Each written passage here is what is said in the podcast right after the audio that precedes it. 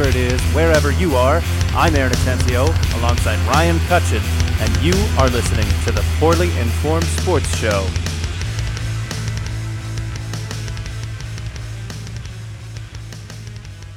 What year is it? Dude, it's 2022, baby. What? What happened? What happened? That's a. Oh man, there's a lot of answers to that question. Like in the world, not even with no.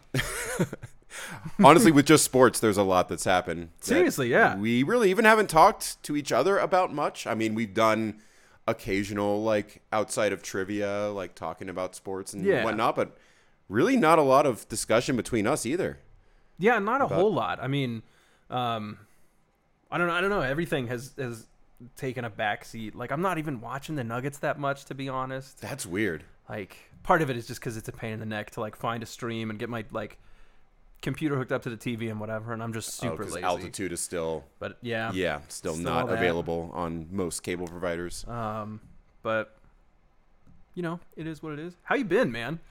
Been all right. Been great. Sports suck right now for me, but like life's pretty good. You know, we're finally kind of coming out of the the craziness of COVID and getting back to normal a little bit. So that's been exciting. You know, our mask mandate expired on uh, this past Friday, so things are starting to feel better. But uh, yeah, like I said, my um, my sports suck. There's no baseball right now, and they're in a lockout. The Rockets are rebuilding, uh, and so there's not a whole lot to look forward to. So ordinarily, like m- without the lockout, and I mean we can get into this more later, but without the lockout, would we be in spring training yet, or would like? Pitchers and catchers would have reported by now. Okay, Yep. gotcha. And there'd be tons of stories. We'd see videos of them playing catch and get way too excited about it. And yeah, I don't have any of that. It's just, I guess, I guess there is like minor league spring training that's still a go because they're not part of the uh, Players Association. Okay, Um, so they're not technically locked out, but you know the Astros are not really a exciting farm system team. They're an exciting actual big league team team. So well, um, the Rockies are neither of those, so at that's least you got that. that's going. true. Hey, but at least Dick Monfort is one of the owners. That's uh, a big part of the negotiations for the new CBA, Oh, great. which is just what you want if you're if you're a baseball fan. Uh, the man who gave away Nolan Arenado and 50 million for some reason. Oy. All right. Well, look. Let's uh, before we get too deep into things. It's been almost or over a year and a half since the Yeah. last time we recorded. Yeah, was the last time we recorded remote? I don't remember if it was remote or if we did one more after that. There was right here in this garage. Yeah, I think we might have done one during like a COVID lull, Yeah. but but yeah, over a year and a half. So so let, let's let's take a quick look over things that have happened since, Okay. since the last time we recorded. Um, and I'm going in no particular order here, so Okay. we're gonna be all over the place. Let's see. Uh, Nikola Jokic won the NBA MVP. That's right. Well deserved. Maybe on his way to doing it again. Hey, here's hoping. That'd be sweet. That'd be awesome. Uh, James Harden has been on three different teams since the last time we recorded. What a nightmare. Uh, Von Miller was traded from the Broncos and won a Super Bowl since the last time we recorded. And played really well. Very well. Uh, there have been not one but two Olympic Games, Olympic, you know, gatherings of Yes. sports or of uh, athletes from around the globe. Speaking of that, I'm thinking of getting into curling. There's a gym in my town here. Yeah. Um, apparently the biggest uh, uh, curling gym in uh, Lafayette. So, you know, maybe next time we talk, I'll tell you about how to Yeah. be a good curler. Yeah. Giving all the, you could be our curling insider. That's that's right, because that's what people listen to us for. It's it's, it's the number one sport. in Number one, and sweeping the nation. Sweeping. Look at what you did. Let's go. I almost caught you in a like a spit take. That's there. right. All right. There's been a new head coach for the Broncos since the last time we talked. Exciting. Well, not talked, but recorded. Yes. The NFL added a 17th game to their season. Is that for, was that this past year? Yes. I didn't even realize that. Yeah. Yeah, the, your first year into the NFL, like really Yeah, Following really the following NFL. it. Yep. was uh they, they've they've been marketing it all year as the biggest excuse me, the biggest year ever. Longest, I Yeah. guess. It was weird. It seemed like is that the reason the Super Bowl was so late? Yes. Yeah, that was bizarre to me. But maybe they need to just do a week in between the uh, AFC NFC Championship and the Super Bowl Yeah, instead of two weeks. It seems like a long time with uh, how late that happened. Yeah. Or just kick off earlier. Perhaps, yeah. I don't know why it was late. Now I'm confused because they they took away a preseason game. Yeah, it still felt like really, you know, I was seeing like posts about like, oh, here's the anniversary of the Broncos' last Super Bowl, and it was like end of January, right? Uh, very beginning of, of Very February. beginning of February, okay. Yeah, the Super Bowl always used to be the first weekend of February. All right. Uh, two major sports franchises have changed their names since the last time we recorded. Cleveland Guardians and Washington Commanders, Correct. which I was very bummed about because I saw a rumor they were going to be the Armada, which would have been awesome. I had heard Admirals. It's not bad I either. like that one. yeah. Uh, going away from sports a little bit, there have been two new Star Wars shows and season two of The Mandalorian. So kind of like three Star Wars shows. No spoilers. I'm only like partway through Boba Fett. Uh, there have also been, and I know this is totally your wheelhouse. There have been five Marvel superhero shows and three, if I'm counting right, I might be wrong. There might be more, but at least three Marvel superhero movies. Like I yeah. they just crank those things out. I don't understand. It's yeah, as someone that's not a comic book guy, it's just like how are there so many? I don't I don't get it. But you like them, people like them. I'm not hating, but holy moly. But the most important thing that happened since the last time we recorded does have to do with sports. I'm bringing it back. It was one deep drive into left field by Castellanos, and that'll be a home run. and that'll make it a 4 nothing ball game. I don't ever know if I'll put on this headset again. I'd like to apologize to the people that signed my paycheck. and no one else. oh, is is it wrong to like make light of Thom Brennaman being an asshole? No, not at all. I, I think it's hilarious. I also think it's funny how he was doing like Dominican League uh, games because that's the only place he can get a job now. That was uh, just one of the most absurd sports stories that I, I can remember in a while. It's crazy how a lot of my friends who are not sports fans will still meme about that. I love it. It's just so it, It's so, so, perfect. absurd. All right, man. uh, That's enough. That's enough goofing around, right? Let, let's get into sports. We never Let's- goof around on this show. We're we're all business. All right, so you want to start with some NBA because maybe it's kind of relevant right now. Yeah.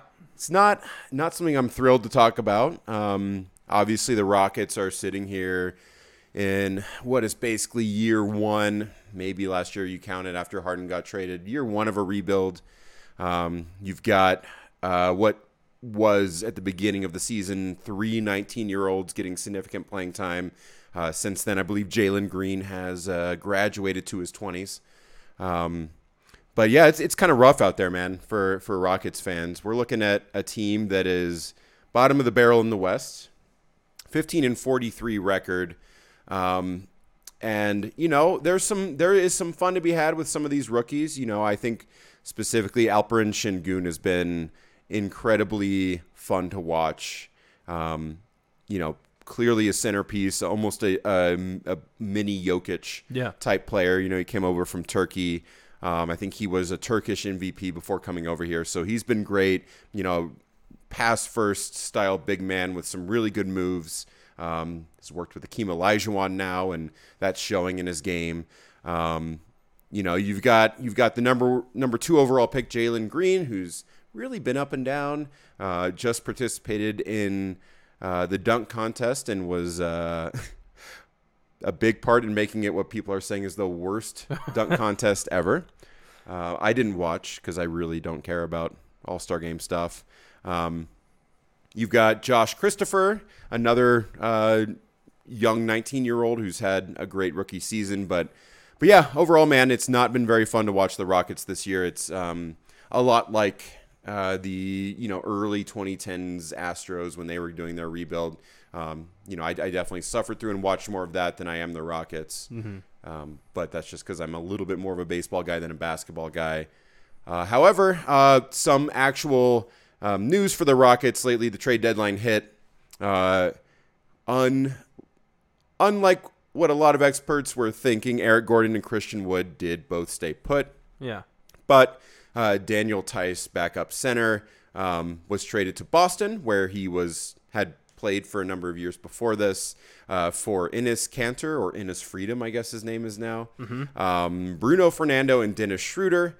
They uh, the Rockets immediately uh, cut Enes Freedom, uh, almost because, in my opinion, I, I wonder uh, because of Alperen Şengün being another Turkish player, and with Enes Freedom's um, political takes about Turkey. Uh, apparently, a lot of Turkish players do not like to associate with him because they would prefer not to be banned from the country. Yeah. They want to go see their family. Um, but the Rockets did keep Bruno Fernando, who I don't know a whole lot about, and Dennis Schroeder, which I thought was interesting. Um, you know, the Rockets continue to play a lot of Eric Gordon and Dennis Schroeder with these young guys, um, which seems strangely counterproductive to me. You know, you're you're cutting playing time for your young guys, and you're potentially winning more games because of these veterans on your team. Um, so that's about all I can say with the Rockets right now. That's kind of what's going on. I don't know. I'm sure you know you haven't been following the Nuggets much. I'm sure you really don't care about the Rockets right now. So I don't know if you have any. Well, no, I am curious. Like, uh, first of all, I had no idea that Schroeder was 28. I thought he was younger. Um, that his whole uh, off-season saga was strange. Oh, inform me. Uh, I, I'm not aware. It, it just it seemed like he vastly overvalued himself. oh, that's right, because he was with the Lakers last year, right, right? and he was looking for like a huge deal with them. I don't think it was a max, but it was close, right? Um, but I, I don't know. I thought he would give more than just like I don't know what his actual contract looks like, but you know, getting bounced around in the middle of the season. right from like- Boston, a playoff team. Yeah, You know, that's kind of strange. And, um, you know, apparently these young guys are really enjoying him. You know, they, they after the first game uh, that he played, I think it was against Phoenix, the Rockets lost by only three to the Suns, I believe it was, low single digits. Um, and a lot of the young guys were saying how much fun it was to play with Schroeder and all that. So maybe there's something there that I'm not seeing, something Yeah. that they can learn. Um, but yeah, he's he's a rocket and he's getting a lot of playing time for whatever reason. Hmm. So here we are. Well, so we're sitting here with, um, I mean, you kind of have like a, a. The Rockets had three first round picks this year, which Right. were Jalen Green, Alperen Şengün, Alperen Şengün, Josh Christopher. Josh Christopher. Or no, get- also um oh, they had four. that's right, they had the guy that was in the Spanish league and I'm forgetting his name. He's been up and down a lot. Garuba. Garuba. I yeah, want. I want a he was yeah, you wanted him. He's like a little he almost reminds you of like a Dray uh, like his ceiling is like a Draymond Green, Right, right? right, And yeah. if you're going to dream on a guy, and that's Um, what uh, like the the Nuggets subreddit sold me on was that he was Jalen. I mean, uh, Draymond Green Jr. yeah. Um, so so not a ton of playing time for him. No, he's been No, he's down. been mostly in the G League. Okay. Um, famously, uh, did play against the Suns, not this past time, but earlier in the season, and uh, uh, Chris Paul dribbled the ball through Garuba's legs and Oh, went past him. nutmegged Um, him. Yeah, nutmeg, classic nutmeg. So that was a little embarrassing for a guy that's supposed to be, you know, a real defensive powerhouse. Yeah. Um, but he's learning. He's kind of learning the American game. Um, hopefully, coming along well. But but yeah, man, it's um it.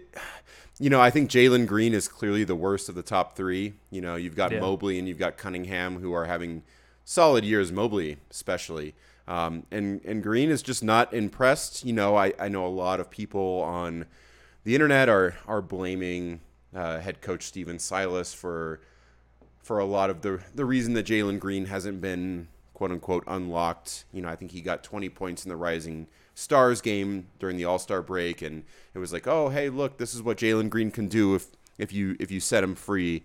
Um, but I just I'm not that impressed with him overall. You know, I, I think his shot uh, is kind of ugly, needs a lot of work, um, and he seems not aggressive. He just not showing a whole lot of aggression where I think he should. But I, I hope I get proven wrong. You know, the guy's 19 years old, so Yeah. um, there's a lot of room for growth here. I don't Well, want to you- get too down. Do you feel like, you know, some combination of those four dudes is a foundation for for the future? For Şengün, Rockets? 100. percent Yeah. I, I think he's a guy that you absolutely build around. Um, and continue to develop and, and prioritize playing time for. You know, early on in the season, they were really not playing him a whole lot of minutes, and it was apparently um, uh, part of the, his specific development plan. You know, coming over from Turkey, um, not being used to kind of the NBA schedule and physicality. Um, but slowly but surely he's getting more playing time. I know that's a big part of why um, Rafael Stone, the general manager, said they traded Daniel Theis was to get Şengün more minutes. So, Okay. um, looking forward to this uh, this back half of the season after the All Star break here, um, in terms of just development of these young guys. You know, you still got a guy like Jae'Sean Tate, you know, also part of the Rising Stars Challenge game, um, that's who's really coming into his own. So um, we'll see. I'm trying to trying to enjoy it, uh, but it's been tough. I'm looking at uh, Şengün's numbers right now, averaging two and a half assists per game, uh, 8.7 points per game. Not too bad. Almost a block a game. That's- Yeah, and and his rate numbers are going to be a little tough because uh, his per game numbers rather, just because he's not getting a lot of playing time. Yeah. But if I bet if you look at his like assists per minute, Yeah. um, it'd be a lot better. Boun- Um, bounce that stuff up to like, uh, what's the,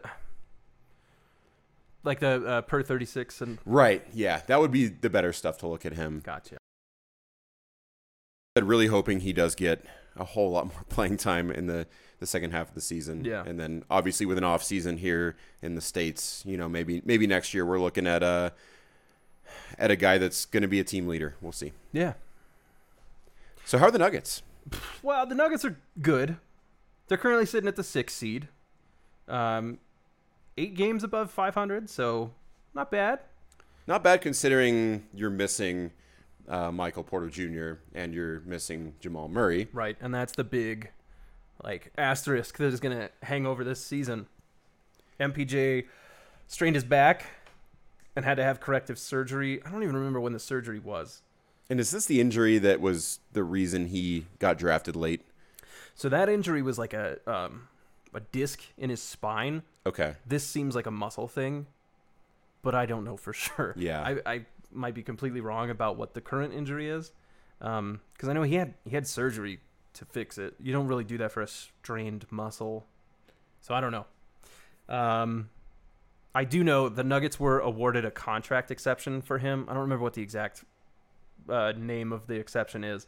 Basically, it means an independent doctor determined he was unlikely to return uh, before like the latest possible end date for the NBA Finals. But hasn't that changed? I thought I heard we're looking mid March for a potential return. That's currently what it seems like. That's Um, exciting. So, so the cool thing about the exception is it doesn't require the Nuggets to keep him out. Um, it just kind of takes the pressure off of like we have to get him back as soon as we can. Right. Um, and even if he does come back, they don't lose that exception. It's just like a, not probability because it's not like measurable, but um, you know, just a, a guess, Yeah. um, That's an educated guess. Right. So, like you said, the timeline looks like it's moving up on him. I mean, they haven't put him on injured reserve or anything like that. Um, Is he working out with the team? I'm not sure. Uh, I, I know that he's with the team, like he's on the bench during games. Uh, during the last game before the All Star break, uh, right after Monte Morris hit that awesome buzzer beater three to beat Golden State, uh, MPJ was one of the first dudes who like sprinted down the court and was like hugging Monte, jumping up and down. So, Awesome and concerning. well, I mean, he looks good. Yeah. Yeah. He, he he just doesn't look like a dude who's concerned about his back Good. like catching in the middle of a jump, you know. So um, it's not exactly on the floor situation, but it's not too far off. Hopefully, yeah. He's not. I don't know. Um, Jamal Murray tore his ACL last year at Golden State, uh, and hopeful timetables have him coming back late March, early April. Was So- that in Orlando? No, it was in. It, it was in. Was it at the Oracle or was it after they moved? I don't remember when they moved. Okay, but it But it was was- it was, was back when we were doing actual home games and things Yeah. like that. Okay. Yeah, because that the bubble and stuff was the end of 2020, Right. and actually that's the last time we recorded was was uh, like talking about the bubble. That's why we decided Right. to record because they were like back on. They were actually yeah, stuff was happening. but um, The Rockets were actually a playoff team. Wow. the Nuggets were healthy. it's eternity ago. But yeah, man, I mean, lots of uh, smaller changes for the Nuggets over the last you know couple of years. Gary Harris is gone, which is a yeah, speaking of. Orlando, right? Yeah, uh, he and R.J. Hampton were traded to Orlando for Aaron Gordon, And dude, I tell you, when you have Aaron Gordon on the floor with Nikola Jokic and MPJ and Jamal Murray, look out. And maybe Will Barton to see who I else. mean, yeah, Barton was slotted in. I think you might. Well, it'll be Barton.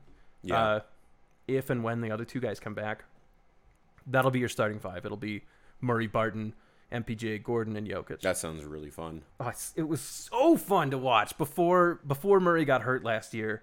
Um, I should have looked it up. I, I don't have the numbers in front of me, but they had like maybe a 12 and 0 run after the trade deadline last year. It was in that neighborhood. Um, maybe they lost a game, but if Murray would have stayed healthy last year, I think that team maybe not maybe they wouldn't have beaten the Suns, but it would have been a more exciting series. Absolutely. Way better series. Yeah. So Yeah, having Murray versus Chris Paul is something that we should have all Yeah, that gotten would to been- see. I Murray and, and uh, Devin Booker could have had some Yeah. fun duels, Yeah. you know, in that same kind of Almo- vein as as Donovan Mitchell. Don, yep, the Don, the bubble, Donovan Mitchell and Jamal Murray back and forth. God, Right. that was fun. Um, another small uh, change that really, really boosts the Nuggets bench. Um, Bull Bol, the human victory cigar, who never got playing time unless the Nuggets were getting blown out or were doing the blowing out. Much to his displeasure, I understand. Yeah, he uh, was so unhappy about it and, and was so transparent about how unhappy he was that uh, the Nuggets traded him twice. They traded him once to Detroit and he failed his physical, so he came back. And then they managed to trade him and PJ Dozier, who is injured. Um, it was a three team trade that brought Bryn Forbes from San Antonio to Denver. And Forbes should really, has really been a, a big help for. Is for he the, Nuggets guy bench. that's kind of being considered for a starting job over Barton, or potentially could be? possibly uh, either either him or um, I mean the fans, the fans want Bones, Okay. rookie Bones Hyland, Mm-hmm. uh, who was also in the Rising Star Stars game. Uh, I didn't catch it. I don't know how he actually did at the game, but anyway, Bryn Forbes. He's only played 15 games for the Nuggets, but he's averaging 10.6 points a game off the bench. I'll take that. Yeah. He's a sharpshooter. He's the kind of bench player that Nuggets fans have been wanting for years. You're so honestly. lucky to have that Nuggets front office. They just seem to keep finding guys like that. And they're keeping those guys because Yeah. they've extended MPJ. Like Right. it's a little controversial. They gave him the max, but if they didn't, somebody else would. And in Denver, you have to. Plus, they know more guys. about, you know, I know he's hurt, but they know more about his physical well being than anyone else. That's true. That is true. Uh, Murray and Jokic are both under contract for a couple more years. I think Jokic might be up for uh, like a new extension this year. Um, he's not an impending free agent, but I think he's going to meet qualifiers to get a supermax deal versus the max that he currently has. And the Nuggets managed to sign Aaron Gordon to an extension too. I think he's under contract for three more years after this one. So I think it was a total of four years. So they're just going to keep being good Yeah, man. for a while. and thank God because MPJ and Murray are still hurt. And like Yeah. this is a lost year. But I wouldn't speak too soon. I mean, well, it, anything could happen when they come back, right? anything could happen in the playoffs. Just get in, right? Get in yeah. and yeah. go from there. I mean, Jokic carried the team to the Western Conference Finals last year, Right. right? So,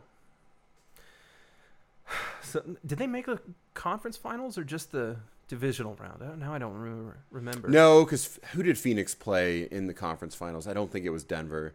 See, this is also part of me just like being really sad about the Rockets. Is that normally I would have this right, right on the front of my memory, and I just don't. I was trying to think today about who who Phoenix beat in the finals. Did they play the Suns? Was it Phoenix and the Suns in the Western Well, that's the Conference? same team. Jazz. Phoenix Phoenix and the Jazz. Oh, I'm so dumb. I'm so Oh man, I can't even remember. I don't even want to say. I know we're poorly informed, but like, This is a new low. I yeah, this is a new low, and this is and, and like I said, my yeah, the Phoenix the Phoenix and the Suns. That's a new low. Phoenix played the Suns, you know. It was Chris Paul's hamstring against Chris Paul. It- speaking of Rockets flashbacks. Oh man. All right. Well, I just completely fumbled all of that. So let's move on from baseball.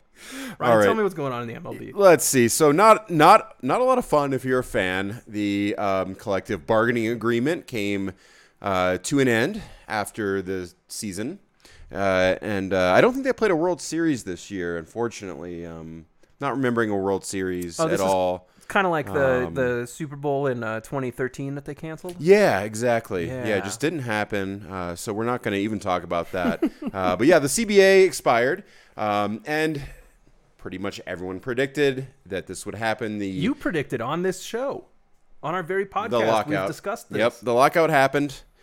Um, and there are some serious uh, disagreements between the uh, players' union and the league. And um, only today have I become more optimistic about this thing getting resolved so that we can get a full 162 game season in. Um, but essentially, um, the the big disagreements between the union and the owners um, are are the competitive balance tax, which is the luxury tax Okay. for baseball. Um, so obviously, the players would like that to be higher. The many of the owners would like that to be lower. Now, there are disagreements within the ownership of baseball between like small market, big market guys. Like let's let's be clear. But in general, you have um, the league, Rob Manfred, the owners pushing um, to keep the competitive balance tax roughly more kind of where it is now, and the players wanting to uh, to to make the the salary higher before that kicks in, right? Yeah. makes sense. Um, the other thing that the players are pushing for um, that I think is actually really important uh, is a draft lottery Okay. um, just like the NBA. Um, right now, it looks like they're they're slowly agreeing on that. I think the league has finally agreed that yes, we can have a draft lottery. Um, and in fact, today I think they even upped their number of teams from three to four that would be involved in the lottery. Um, but the Players Association is still sitting at eight. They want the bottom eight teams to all be involved in the lottery. Makes a lot of sense. You know, I'm not going to sit here and pretend my team didn't tank to get good. Um, but it wasn't very fun and I I don't think uh, I don't think it's great that you know that was kind of when that was happening with the Astros. It was like the Astros and Cubs were clearly tanking to get good. Both went on to win World Series in 16 and 17. Right. And so now you just have a lot of copycat teams where you go into the year and like between a third and half the league is actively trying not to win. So, you know, is a lottery going to completely solve that? Probably not, but it should make it better.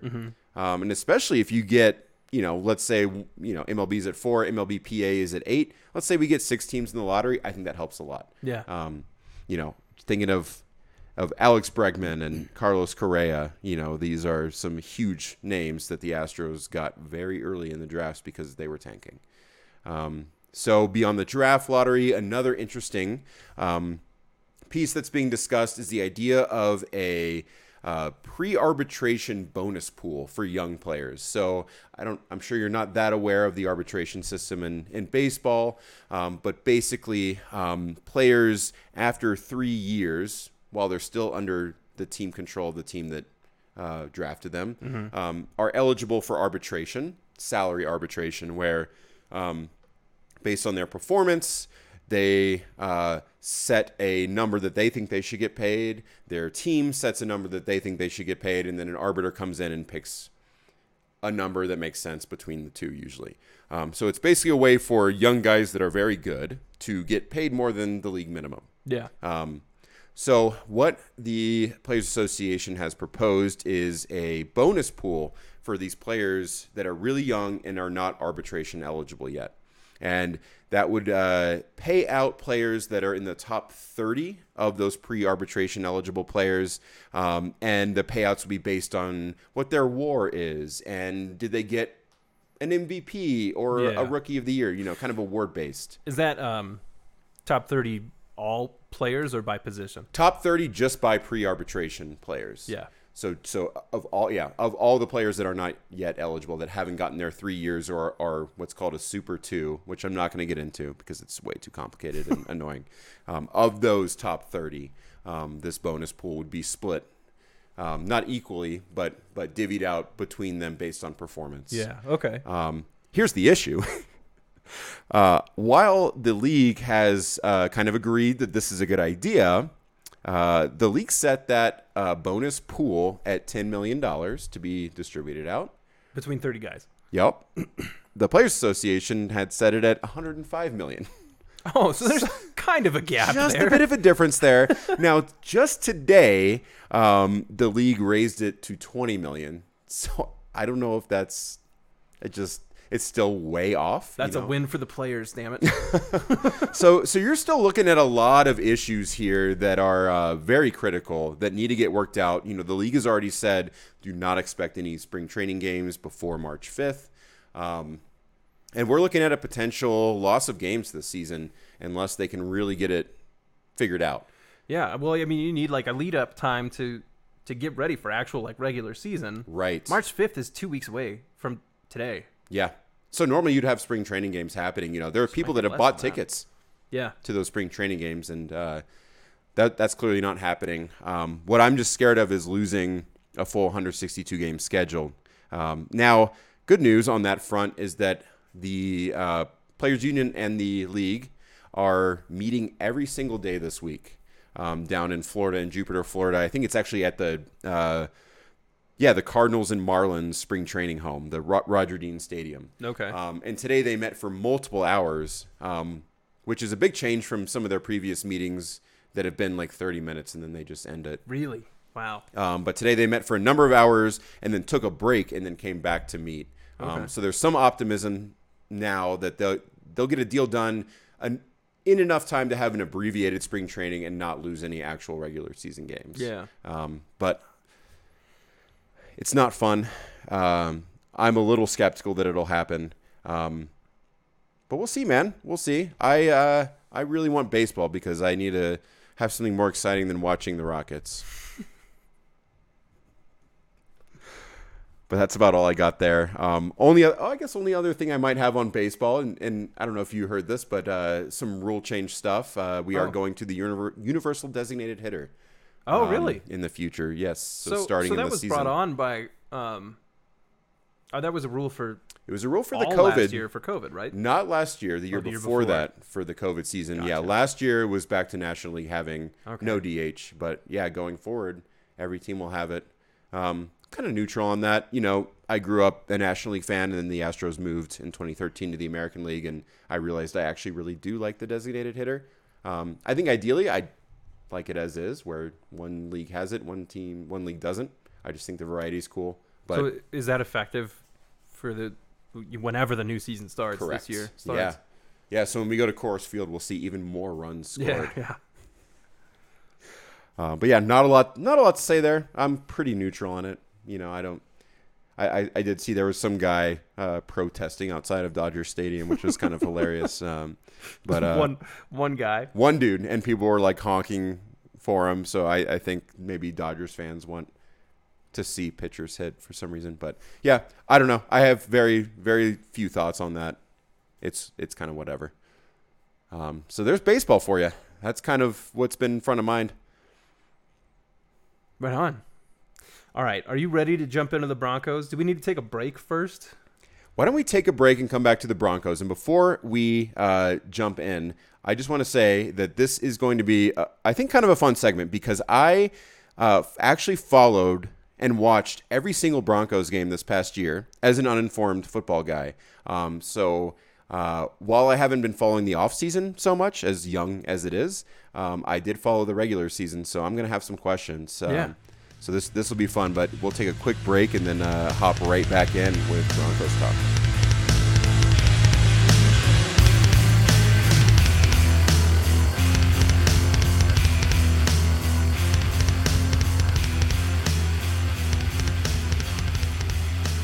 All right, so we're back after our nice little little break, little potty break and refreshing Snow break. It's snowing outside. Yeah.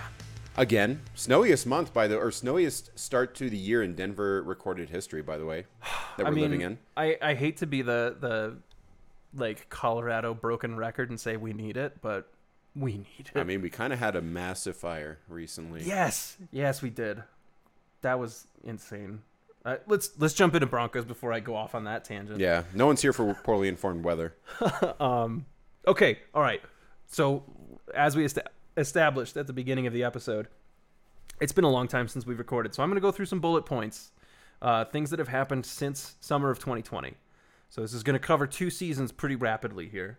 Okay. Um, uh, Drew Lock had a season as a starter. It Didn't go so hot. Like, it wasn't awful, but Broncos country was generally ready to look for a new quarterback after that season. yes. Uh, John Elway stepped away from the GM role at the end of 2020. Um, he technically gave himself or received a promotion. He moved from vice president of football operations to president, uh, but he did leave that GM role. Um, and basically, it's like a pre retirement gig. Um, he That's a good way for him to like not go out, but to, to kind of start transitioning away Yeah. from from critical decisions because uh, let's be real, the man did bring us Peyton Manning, mhm. but o- outside of that, like, eh, I push back. I push back on that. okay, fair. He uh he brought Peyton Manning. That was the huge coup, and that was a reason that a lot of like ensuing stuff happened. But he also built not only a top offense of all time for Peyton. He also that that offense got creamed in that Super Bowl that got canceled that we talked about. Right? earlier. Yeah, the one. Yep. mhm. Uh, he responded to that by building one of the best defenses ever, like like maybe the number four defense of all time.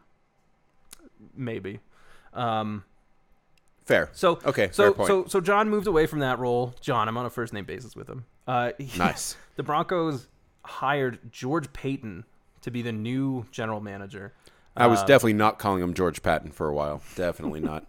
Uh, a lot of people on Reddit still spell his name Patton with two T. Two T's. Yeah. hmm It's like we only see this in text. How do you get it wrong?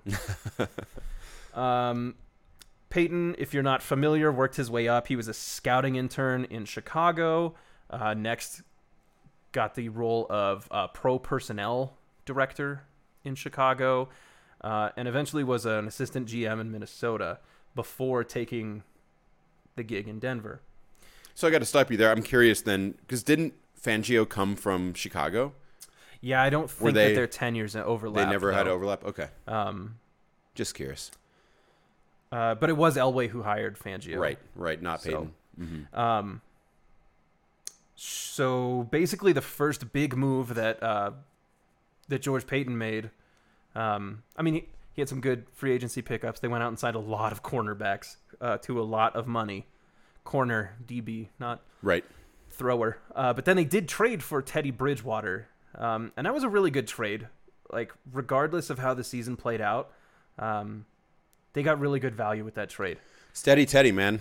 He was uh he was solid. Like it was refreshing, I think, coming from watching Drew Lock, at least for me.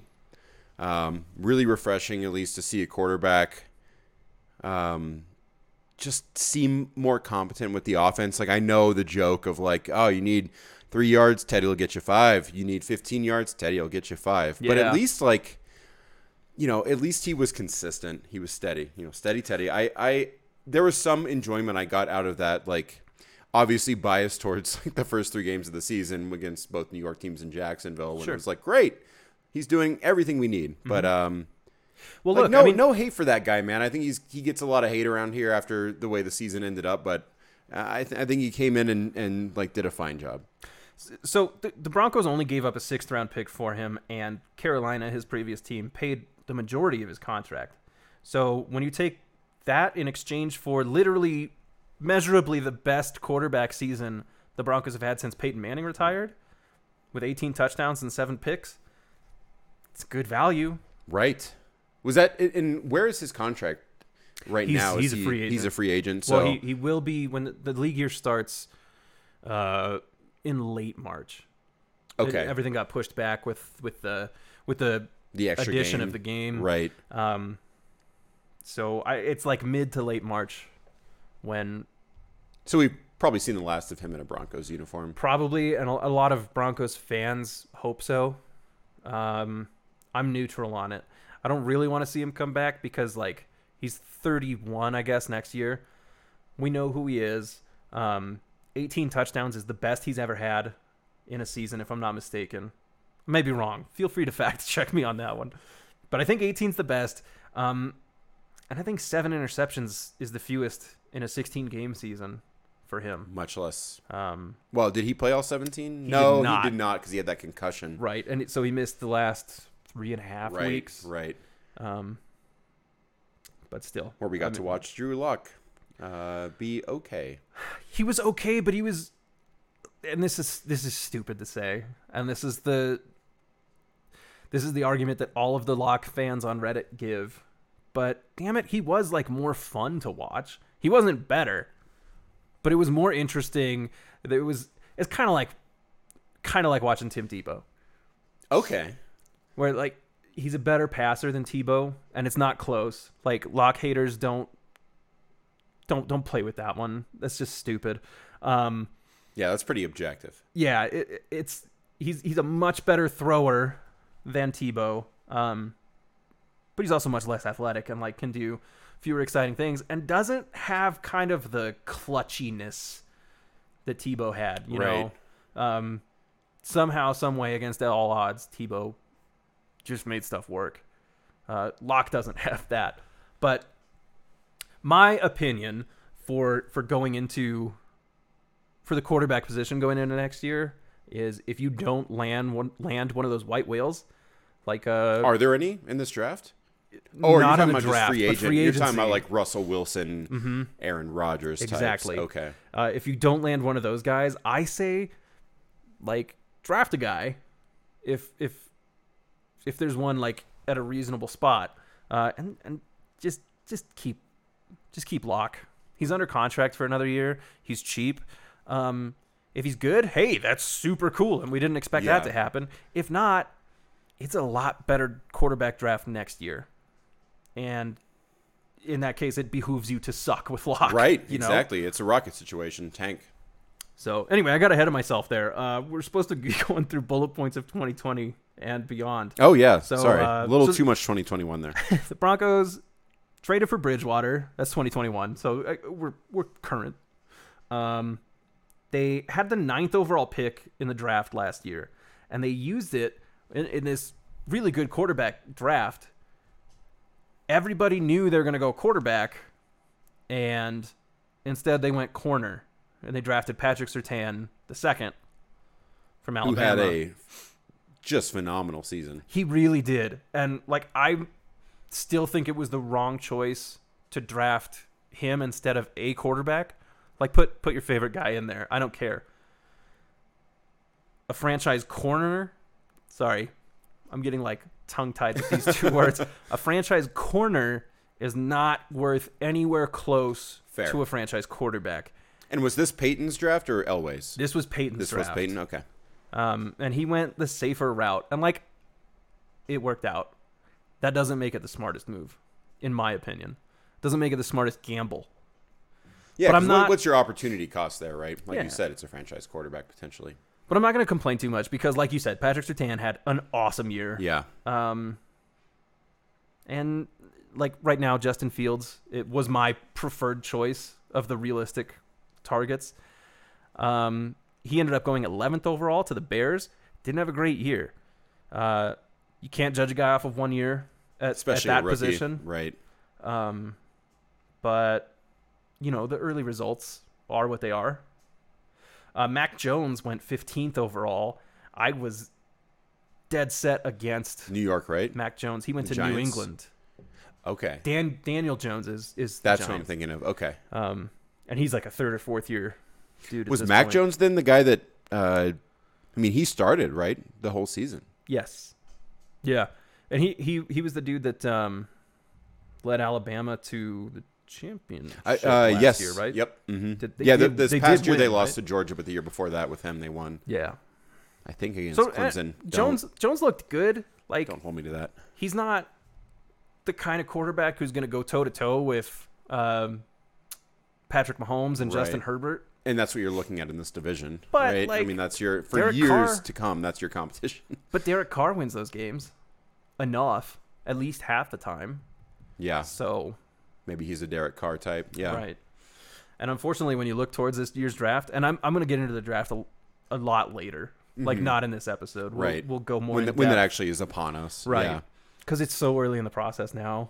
But um, but it seems like uh, Derek Carr kind of dude might be the ceiling for this year's draft. So leaves me kind of lukewarm. Which is why you're saying stick with Lock for another year. Right. Uh, the other, I mean, it was a great draft class in 2021 overall. But the other standout for me is Javonte Williams, and we were talking about him a bit Oh before my we God. came back. so much fun to watch. I will say, like, as a very uh, a newbie football fan, but this being my first year, I followed the Broncos. That was the most exciting part of the season for me was watching Javonte Williams drag 17 million people on his back while he just continued to uh, advance up the field. I mean, it was just stupid um, the way this guy would handle contact and. Um, Running, running un- back. unreal! Like how did how did so many people miss on this guy? well, running back isn't highly valued, and the Broncos took him at two, uh, not at two, in the second round. Um, so pick number 40, and that felt high to me to take any running back. So when did this happen? When did running back? Because I feel like that's not a like '90s NFL thing where running No, backs not at all. You know, No, you- it- like it's the much- Jerome much Bettis, later. the you know. It's a passing league, so so Okay. every passing year, sorry, every you know year, as Tom Brady cements himself as the best football player of all time, and as Peyton Manning changes the game, and Aaron Rodgers, Right. you know, continually does what he does, um, the running game kind of gets diminished. it Like, seems it's more like important, plug and play, right? and that's the other thing. Um, Especially a with good, the, the amount of, I mean, you know, like clearly Javonte Williams was amazing this year, but MG3 also decent, got a lot of touches too, right? yeah. I mean, it's- both of them had just over 900 yards. Yeah. Um, But it is more plug and play where it's I think I think the maybe the mindset is okay, well if you have a quarterback that uh, is solid, then you know you get a sufficient running back and you're fine. Your running game is doing what it needs to do. And I, I think that, um, at least for Broncos fans, a lot of like the genesis of that was when Mike Shanahan was here in, I mean, he came here in the mid 90s, but in the post Elway years, before Shanahan was gone, uh, it was absolutely 100% plug and play a dude and you'll get a thousand yards rushing. Yeah, this is post Terrell Davis too, then right? Right. I mean, you had dudes whose names like don't jump out at anybody. Like um, they had Tatum Bell, Mike Bell, uh, Reuben Droughns. Um, Literally none of these names mean anything to me. right, and they're nobodies Yeah. in in the grand scheme of football, and uh, consistently rushing for a thousand yards, year in and year out. To the point where you know people were like, "What do they put in the water in Denver?" Because h- how do these nobodies keep doing this? Yeah. Uh, Do all you right. think that's more? Do you think that's like the result of a good quarterback, or do you think like O line really matters there? when Shanahan was here, it was all about the offensive line and more importantly the scheme. It was Fair. the I mean, maybe not more importantly because they were seriously talented. But it I mean, it was year in and year out when Shanahan was here and then when he was gone like we didn't have that anymore. hmm Um, so, so moving on. Uh, last couple of big things that happened. Uh, Von Miller was traded to the Rams, which we kind of mentioned earlier. Um, the Broncos got uh, the Rams' second and third round picks for that. So, heading into the draft, they have five picks in the first three rounds, which is great. That's awesome. And the second and third, the extra second and thirds are at the end of the round because the Rams won the Super Bowl. So, um, but I mean, you can use those to kind of maneuver your draft position. You know, if you want to trade up, trade down, I was gonna say, yeah, maybe he's trading some of those picks. Um, or they could like if if Paton's going to keep drafting like this, they could end up with five quality players next year. So, and that is for this coming draft, right? Yes, yeah. So so it's been it's been kind of fun to like play with the uh, mock draft machines that are just like automated video games, basically. Right. Um, it was like, oh, look at all these picks I made, like, because you got five picks. I don't know, it's fun, and super scientific, by the way. You can uh, you can learn a ton from those mock draft machines. They're infallible. I believe it. I I fall victim to those every year. How come I didn't get the best player in the draft at the thirty second pick? okay, so that brings us to where we are today. Um, oh no, it doesn't. I forgot to mention uh, Vic Fangio got fired. Oh, right. Uh, That and his entire Uh, staff, I don't know basically. anyone that was upset by that. His entire staff pretty much got Right. They got wiped. got wiped out. And the Um, reason, the only reason anybody would have been upset about Fangio getting fired would have been if the rumor that everybody thought was a given that uh, Jim Harbaugh was going to get hired. Yes, Jim. I had no get the idea that was Harbaugh's- a rumor. I get the Harbaughs mixed up. Yeah, Jim from Michigan. Um, Yeah, other dudes at Baltimore. right. Uh, he was heavily linked to the Raiders job, and Fangio worked under Harbaugh in San Francisco until like 2015. Um, so people were like, "Uh, we're gonna fire Fangio, and he's gonna go to the Raiders, and he's just gonna like cream us twice a year for the foreseeable future." And thankfully, what the Raiders actually did was hired Josh McDaniels. As a Houston sports fan that doesn't like the Texans, I think that's hilarious. Right? Wasn't he with the Texans? Oh, I'm thinking of Bill O'Brien, aren't I? Yes, Okay. the ro- other douchebag former Former New England offensive yes, coordinator. Okay. Yes. they all blend together. Well, they're all awful people. um, Fits with the Raiders. I am kind of worried. Like, I don't want McDaniels to have flipped a switch in the last 10 or 11 years since he was in Denver. The idea of him going to, well, Las Vegas, um, that freaks me out. Like, him going there and being good. yeah, yeah. It's the scariest timeline. That would suck. Um, But luckily they didn't do that. They didn't grab a Harbaugh. but they did hire McDaniels. The Raiders so did. yeah, so I'm I'm But the- worried that McDaniels might do like a reverse Shanahan. Shanahan got fired by the Raiders and came here and then just like whooped on the Raiders for the next ten years. And I don't want McDaniels to do that with the Raiders to the Broncos. Anyway, uh, the Broncos' new head coach is former Green Bay offensive coordinator Nathaniel Hackett. Okay. So how much of this is hey, Aaron Rodgers, please come here? I really hope zero percent of it is that. Why? Because of Aaron Rodgers the person? No, because hiring a coach to incentivize a guy who's under contract to demand a trade to your team is stupid. Yeah. So dumb, so short sighted. What happens if that fails? Uh, thankfully, I, I really don't think that that's what happened. And everything I've seen from Nathaniel Hackett, there was some video that I think it was posted to the Broncos subreddit, and it was like a preseason uh like camp video where Hackett was like mic'd up and Oh, was yeah. uh uh just like talking to his guys and it was awesome, man. Like Yeah, dude. he seemed like a legit coach that could get his guys hyped up. Like I'm not an X's and O's football guy, but um, in general, just seemed super energetic and likable, and basically the opposite of big dumb face Fangio. Find me someone who is more opposite from Fangio than Right. Hackett. Like, that's exactly what I was going to say. Like, they, they couldn't be more different. Right. Uh, there's about a 20 I think it's just a 20 year age difference between the two of them. It shows. Um, yeah, absolutely. I, I mean, like Hackett has gone on record talking about how uh, he puts like Star Wars characters into the name of a play. well, you're sold. Oh, uh, that immediately. I, I read that and I was like, I'm in. This is my dude. Um, he said at his, uh, I think it was at his introductory press conference, he's like, "Oh yeah, I wanted to be a backup j- dancer for Justin Timberlake or Janet Jackson or something Amazing. when he was a kid." Um, he went to school at UC Davis. Okay. I studied to be a neurobiologist or something like that. Um, and then decided, you know what, these people aren't fun enough. Um, but I've had fun with my dad, who's the football coach. So I'm going to go try that. So he Um, never played. Uh, not professionally, no. Okay. but uh, he, he does have a history, a long history, really, in, in the NFL. He's he's been a, an NFL coach for uh, nine years. Um, he was the Bills' offensive coordinator from 2013 to 14, Jags quarterbacks coach from 15 to 16, and then Jags offensive coordinator from 16 to 18. He got fired halfway through that year.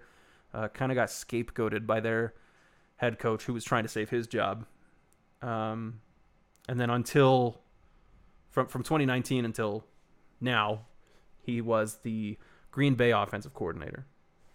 Yeah, only 42 years old. I mean, I know that's kind of crazy based on the uh, how young the uh, coaches were in the Super Bowl. What like Sean McVay's 36, I think. 36. Um, but 42 seems yeah young, energetic.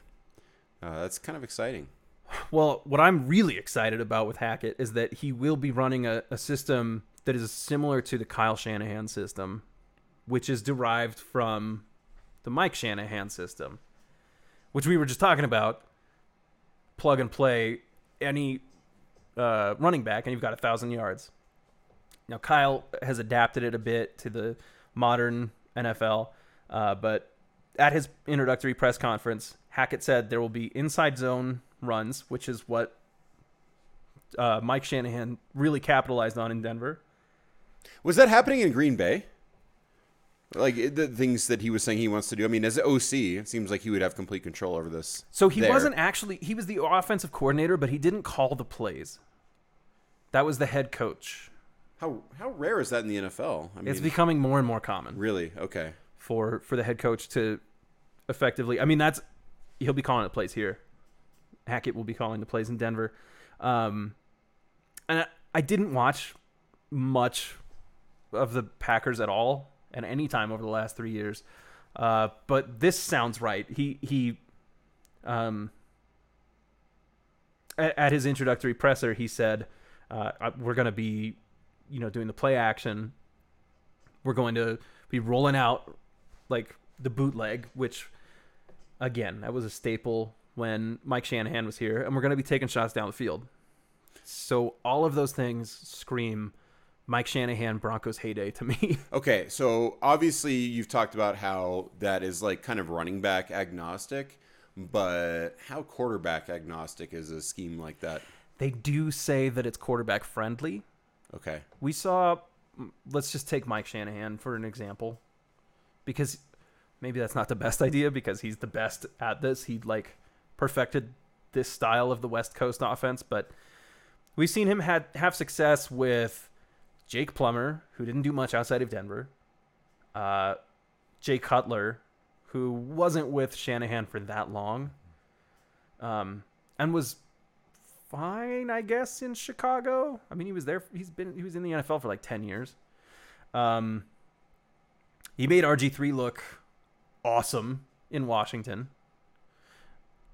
He made Kirk Cousins look really good in Washington, and then Cousins has still been pretty good in other schemes. Was he there with Colt McCoy? Because I know Colt McCoy just is awesome. I'm not sure if he was with McCoy or not. That's actually a good question. Um, but uh, I mean, Kyle Shanahan is making it look easy with Jimmy Garoppolo. And like, who's Jimmy Garoppolo? You know, is he a good quarterback or is he just right. Shanahan's I mean, benefiting what, from you get to the Shanahan's NFC? Championship game, right? So Yeah. And and like you don't even know if he's good. So yeah, Yeah, it, it yeah. seems like it should be pretty quarterback agnostic. I like that term. Um There's actually some like speculation that Drew Lock could be a really good fit for it. speculation from who? Like from looking at the scheme paired with Drew Lock's skills. I guess not speculation, but hope maybe would be the better term. You think Drew Lock is excited about this this coaching change? Like, yeah, I do you don't see think- why he wouldn't be. you think he was frustrated with Fangio and Yes. Okay. Beyond the fact that obviously Bridgewater won the starting job, you think he was legitimately frustrated? Well, I think with- that's why. okay. but that's just my guess. Um, the Broncos also hired a new defensive coordinator. They had to wait until after the Super Bowl to do it because this dude was the secondary coach for the Rams. Uh, he is his name is Ejiro Evero, Evero. Um, he was a Fangio assistant in San Francisco. He was a Wade Phillips assistant in L.A. Well, then all Broncos fans are sold. I mean, I'm really stoked for for this dude's resume. We'll see what happens on the field, but um, I'm looking forward to him. Uh, it seems like he's kind of got an important role too, because you're going away from Fangio, obviously a DC in his past life. Um, as many complaints as people have, the Broncos had a good defense, right? right. Um, so So I'm glad that they're not changing the scheme because you, the more similar to Fangio that you are, it, it as a defensive coach, um, the more continuity we'll have. there's continuity and there was success. So Right. why not continue that, right? So uh, Evero and uh, oh, offensive coordinator. Um, man, I don't even have the offensive coordinator's name down. Is this a new hire as well? yeah, I, I dropped the ball on that one. Uh, those guys will be having their introductory press conferences on Tuesday, which at time of recording, that's tomorrow. How r- revealing are these press conferences? Are they just they don't really mean much? I think it's mostly almost you entirely say what you got to say. speak. Yeah. Okay. like the offensive dude will come out tomorrow and he'll say some flowery things about Drew Lock and like he'll probably be very non-committal about Teddy Bridgewater, uh, and then he'll be effusive in his praise about uh, Javonte Williams and the receiving corps. Sure. you know, um, so you know, But it's a little nugget right now when we're yeah, I mean we're in the doldrums right now. Like there's not even draft news. stuff going on. right. Yeah. Um, so, so uh, real quick, I'm just gonna run through some. No, actually, I'm gonna skip that. I'm I'm making changes on the fly here. I was gonna go through positions of need. We can do that later because there's a that long sounds like an episode in and of itself. Yeah, and there's a long time before like any roster moves actually start happening. So I'll just hit the positions real quick. I'm not gonna go into it. The Broncos need a right tackle, inside linebacker, edge rusher, defensive lineman, and obviously quarterbacks. Okay, so can I just stop you there? Do they need this because of weakness at the position or because of vacancies at the position? Maybe both. These are pretty much these are pretty much vacancies, honestly. And are any of these things gonna? And maybe I'm jumping into what we would actually get into in the next episode. But are any of these things uh, definitely like, oh, this is a draft fill over a free agent signing, I or think- vice versa? I think tackle, right tackle. This this should be a good tackle class. Um, and you can definitely find your right tackle answer in the first or second. I think. Uh, defensive line could be the same. Um, but like I said, we we'll we'll really dive into that later. Uh, Sure. Because I have too many notes. It's weird for us to have too many notes. this is what happens when you go a year and a half, right? Yeah, I've been working on this for a year and a half, typing like a letter a day. um, so the the other big elephant in the room with the Broncos that I would be totally remiss if I didn't mention is ownership. Yes, they are selling, right? The Boltons are selling. Bowlens, Bowlens. Yes. The Bowlens, poorly informed. you were uh, thinking about Drew Lock's girlfriend there. Maybe so. Maybe. if you don't get it, then you'll never get it. So the Broncos are officially up for sale. Um, estimated valuation for the team is currently like four billion, I think, according to Forbes. That's surprisingly low based on what I would have assumed for an NFL franchise as big as the Broncos. Well, the last NFL franchise that sold was the Panthers, who are significantly less like Yeah, notable on a national stage, right? Right. But they only sold for I think two only two point six billion. That's surprising. so the Broncos to be twice um, twice as much at an estimate. Like that's not an official valuation. That's just Forbes. Okay, maybe that makes sense. I was thinking, I was, so what I was comparing it to was the New York Mets, um, but they sold for two point four. So I was thinking for some reason they sold for like six, but no. Okay, so that actually makes sense for the Broncos. Well, currently there are a bunch of rumored bidders. Jeff Bezos, isn't he one of them? I don't think his name is actually attached to any like legitimate rumor at this point. Okay, so that was just clickbait. I think it's just like he's a rich dude and the Broncos are up for sale. right, and he wants rumor is he wants a sports franchise. Yeah, but I, I'm not sure if he's actually said anything or or not. Um, but there are a bunch of much smaller and much more um, anonymous bid- bidders. Uh, Any household names though? I mean, I know you said smaller, but re- really none. okay. Um, outside of a couple, which I'll, I'll get to. But uh, Elon my, Musk. my No. point is with my point is with the number of, of bidders, we could see this actual sale price a lot higher than four billion because there could actually be a bidding war for this team. Right. Um, and I believe that the trust is legally obligated to sell to the highest bidder.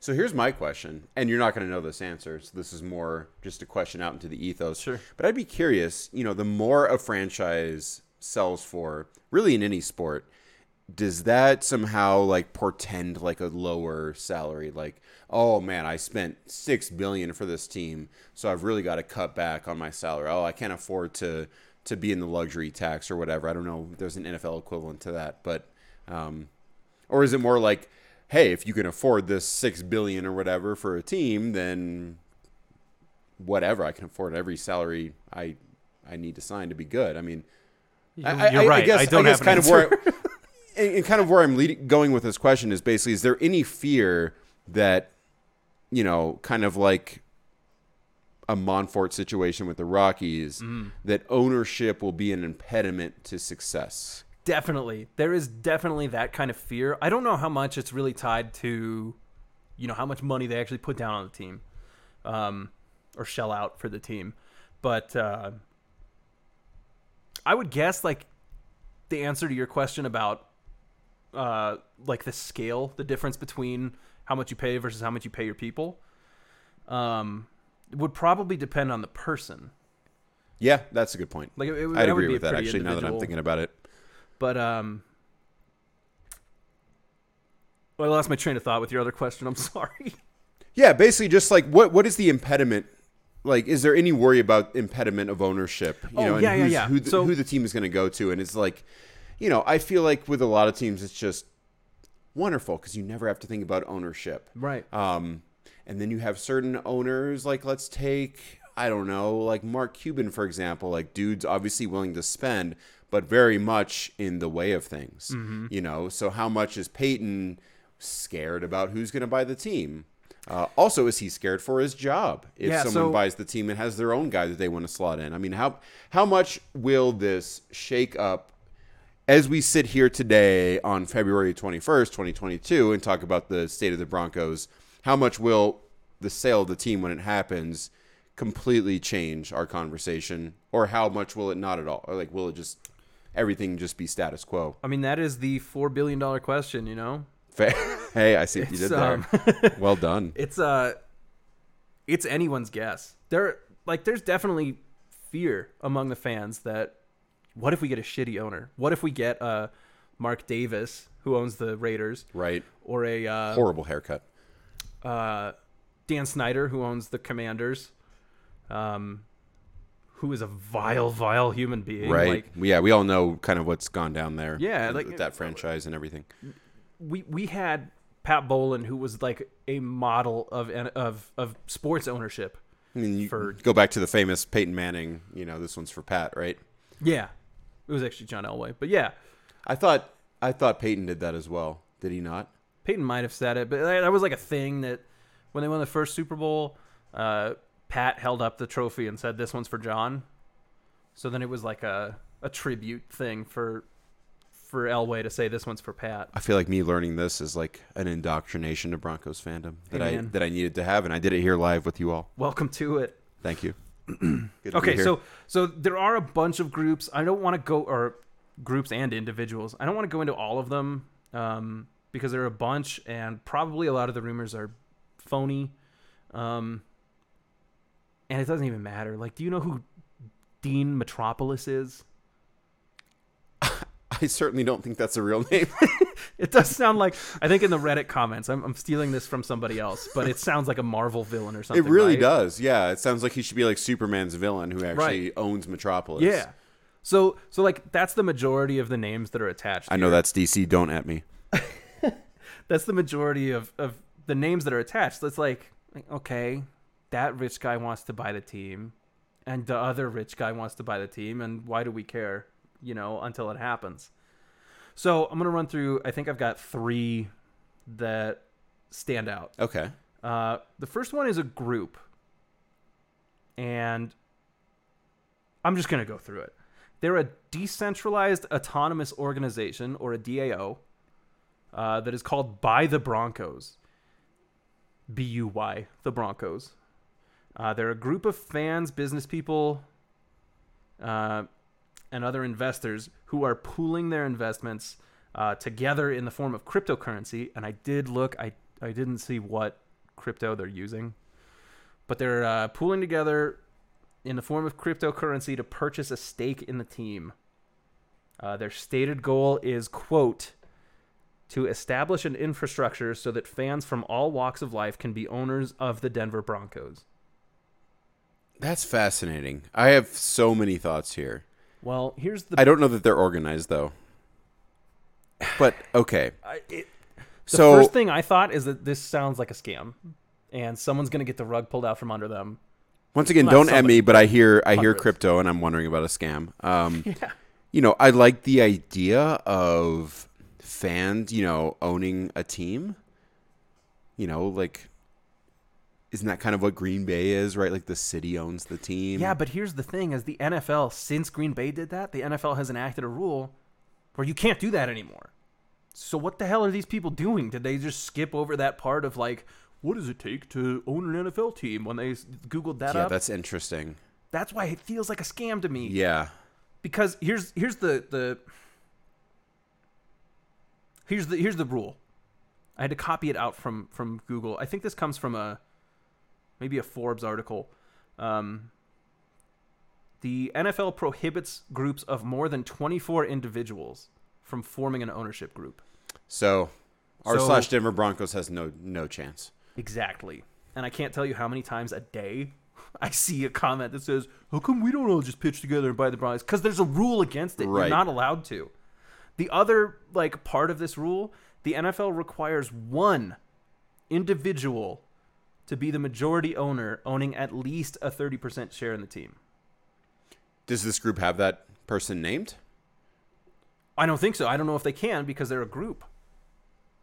Now, if I don't know if they're allowed to buy a minority stake in a team, that might be different. So you've got an ownership group with one of the owners of the ownership group being a group. So we're like It's groups all the way we're putting down, groups man. in our groups because I heard you like groups. It's just oh, it's it's so confusing when you start talking about the legalese and the like, oh, this group and that group and so many investments and right. and I I don't do well with like money and numbers anyway. I'm just I'm just not interested, Well, frankly. um like if my owner of the team I root for pays enough for them to be good, I'm happy with them. If they're not, I'm pissed at them. yeah. That's about where my interest. Yeah, that's kind of the bottom line for me. So a couple other groups that are uh, interested uh, or or otherwise linked. Um, this one's an interesting case, and I don't want to get a lot into societal issues, but we might stray there. Uh, comedian turned media mogul Byron Allen. I've never heard that name. Yeah, I hadn't either until he started popping up with with rumors about the Broncos. Uh, he said in an interview, I think sometime in 2019 or 20 maybe, uh, he said that he was approached by Patriots owner Robert Kraft and NFL Commissioner Roger Goodell, saying, "Hey, you should buy an NFL team. Specifically, you should buy the Carolina Panthers because they're up for sale right now." So that was 2018. Uh, he said, "Yeah, that'd be cool, but I can't because I don't have the capital." I should point out before I get too much farther, uh, Byron Allen's a black guy. Okay. Would that be the first black owner in Yes. NFL history? That'd be cool. so, uh, according to Allen, the two asked him to make a bid on the Carolina Panthers, um, but he, he didn't have the, the capital to make a, a, a bid at the time. Um, And then he got into crypto. Let's talk about Bitcoin, everyone. So here's the thing, though. That, um, there is speculation that the NFL could bend its own rules. So that the NFL has a rule. There are a lot of rules about being an owner. it Turns out, um, All set by the other owners. Let's be clear. Like Goodell's not setting these rules; it's the other owners telling Goodell to set these rules. well, good, yeah, because Goodell works for the Exactly. for the owners. Um, but it's kind of interesting that just being a rich guy isn't enough. like, like there's so many other stipulations about getting into this club. Um, the NFL has rules requiring the controlling owner to hold 30% of the equity. I don't know what that means. I copied this from Google. or from Oh, so, uh, yeah, I think essentially that means you have the capital to uh, control thirty percent of the of the okay. value of the team in some sense. They also have to have less than one billion dollars in debt associated with the team. So if the Broncos are worth three million, three billion, sorry, you're not taking out four- some big loan in order to purchase the team. right. You got to have the liquidity yourself. Now, this reporter from the Sports Business Journal, Ben Fischer, or maybe not reporter, maybe financial analyst, whatever. Um, he speculated that the NFL could waive this rule, creating a one-time exception in order for Allen to make a bid for the team. So Is this just a response to the Brian Flores lawsuit? That is sure what it feels like to me. Yeah. Except that it goes back to 2018. So it might even be. like they saw this coming? Yeah, I don't know. Yeah. I mean, it- Ugh, I don't want to get myself in trouble. It feels like tokenism, Yeah. right? It's like eh, we want to be able to say that like we're inclusive, Without actually being inclusive. right? We just want to get we want to get the checkbox done so that we can say, "Hey, look, look at this." We can point and say, The comment that I keep saying or seeing on Reddit is uh, this feels like the NFL ownership equivalent of saying I have a black friend. "Yes." Yeah. Like Trump saying, uh, you know, there there's my black guy over there. Yeah. You know, it's just like, you know, yeah. So- It- tokenism so- like you're saying, it's So I have a hard time because on the one hand, first of all, first and foremost, I want a good owner for this team. yeah. I don't really care what color their skin is. Yeah. But second, secondly, after that, it'd be cool to have the first black owner in in sports, like in Yes. major U.S. sports. And it's Um, crazy that there hasn't been one to this point. Like, I mean, I think I talked to you a couple weeks ago when the Broncos first went up. I wanted a dude by the name of Robert Smith. I think I think that's his name. He's a very generic name, so I might be wrong. Uh, he is a Denver native billionaire who could afford to buy the team, but he's currently. Excuse me, I got a hiccup there. He's uh, currently involved in buying another company with his company, and it's like several times larger than the cost of the Broncos. So his funds are sort of tied up right, right, now. right. Um, but he's he's a Denver native who is fabulously wealthy and happens to be a black dude. Yeah. Like that's a set of wins for me. Yeah. Like like okay, cool. He's a Broncos fan. He can afford the team, and like.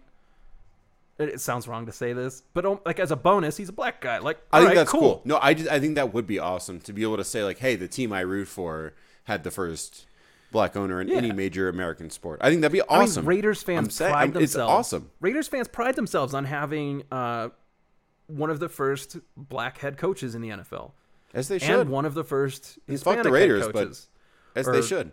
Lat Latinx head coaches. I don't know what the.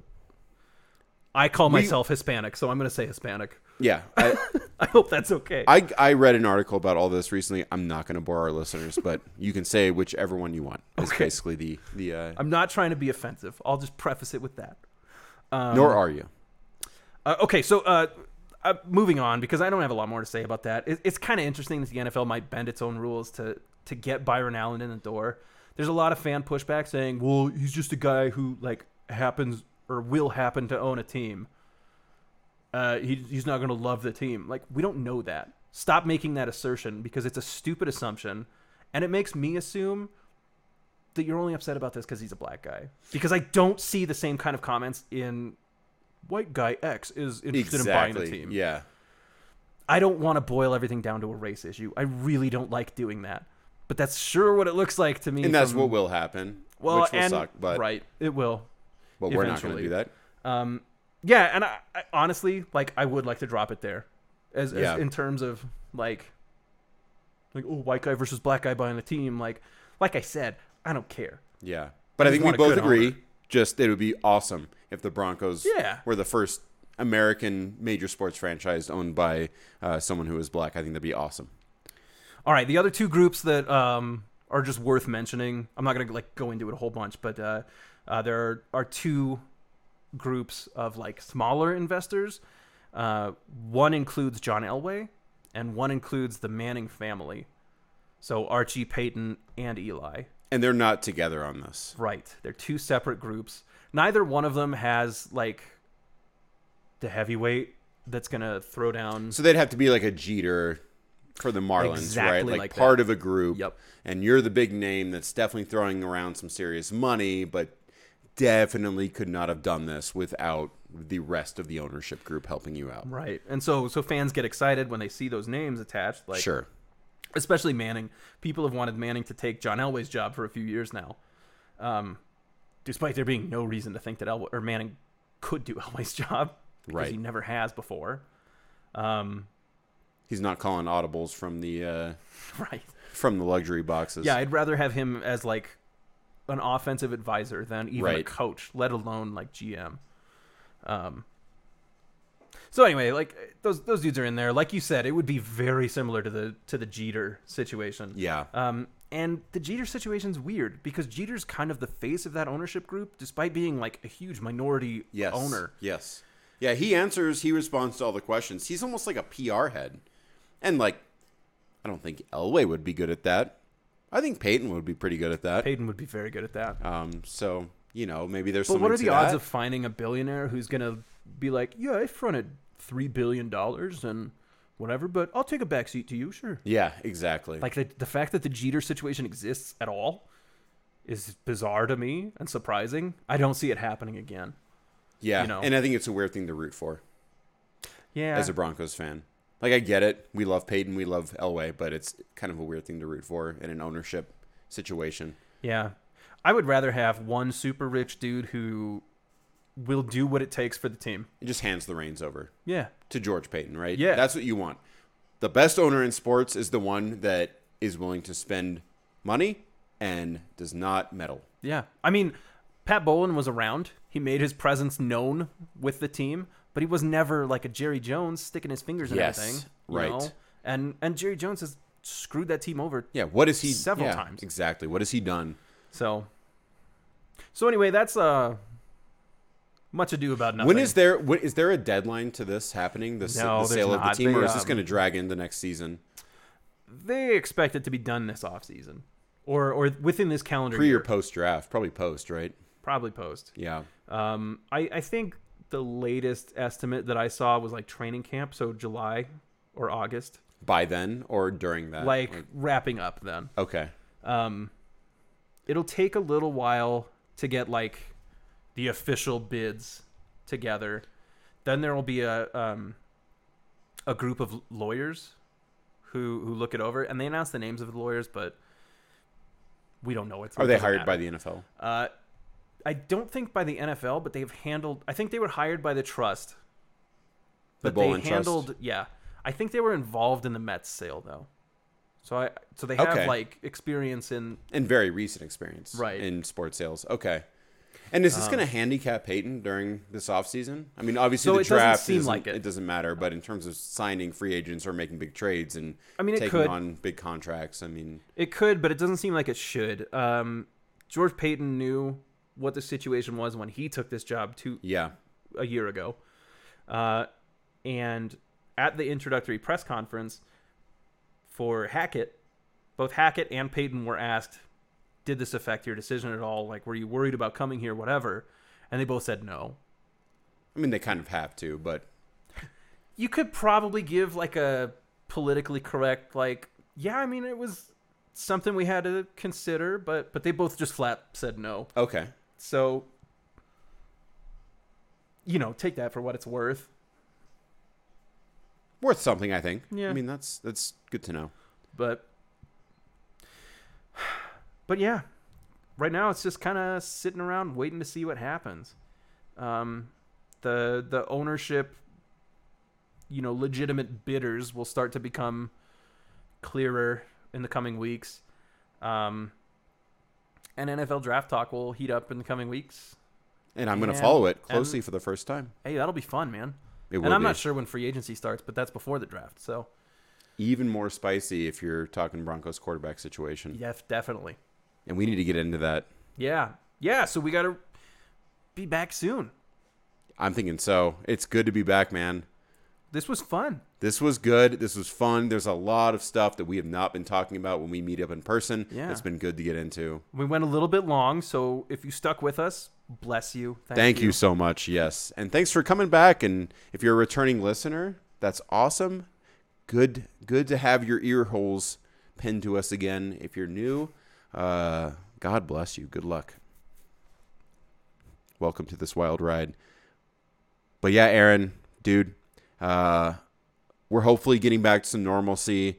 I hope this podcast returning is somewhat indicative of that. Um, but I'm so done with this COVID thing, man. Let's uh, let's hope it, it stays in the back burner. Here, you know, here. we got cases dropping everywhere. Let's let's keep that trend up. Yeah, fingers uh, crossed it sticks this time, right? that's right. Let's keep our sports in the forefront of our fun. Let our entertainment stay. Absolutely. That's all I can hope for, man. All right, fellas. Well, until next time. yeah. Thank you for joining us. Be sure to, be sure to smash that like button, subscribe, rate us. Smash it hard. Thanks, friends. Thank you, We'll be back at you soon. Bolton. Be sure to follow us on Twitter at Atencio91, at Cutchin, and at PI Sports Show. Special thanks to Kevin MacLeod of Incompetech.com for our track Ready, Aim, Fire. This has been The Poorly Informed Sports Show.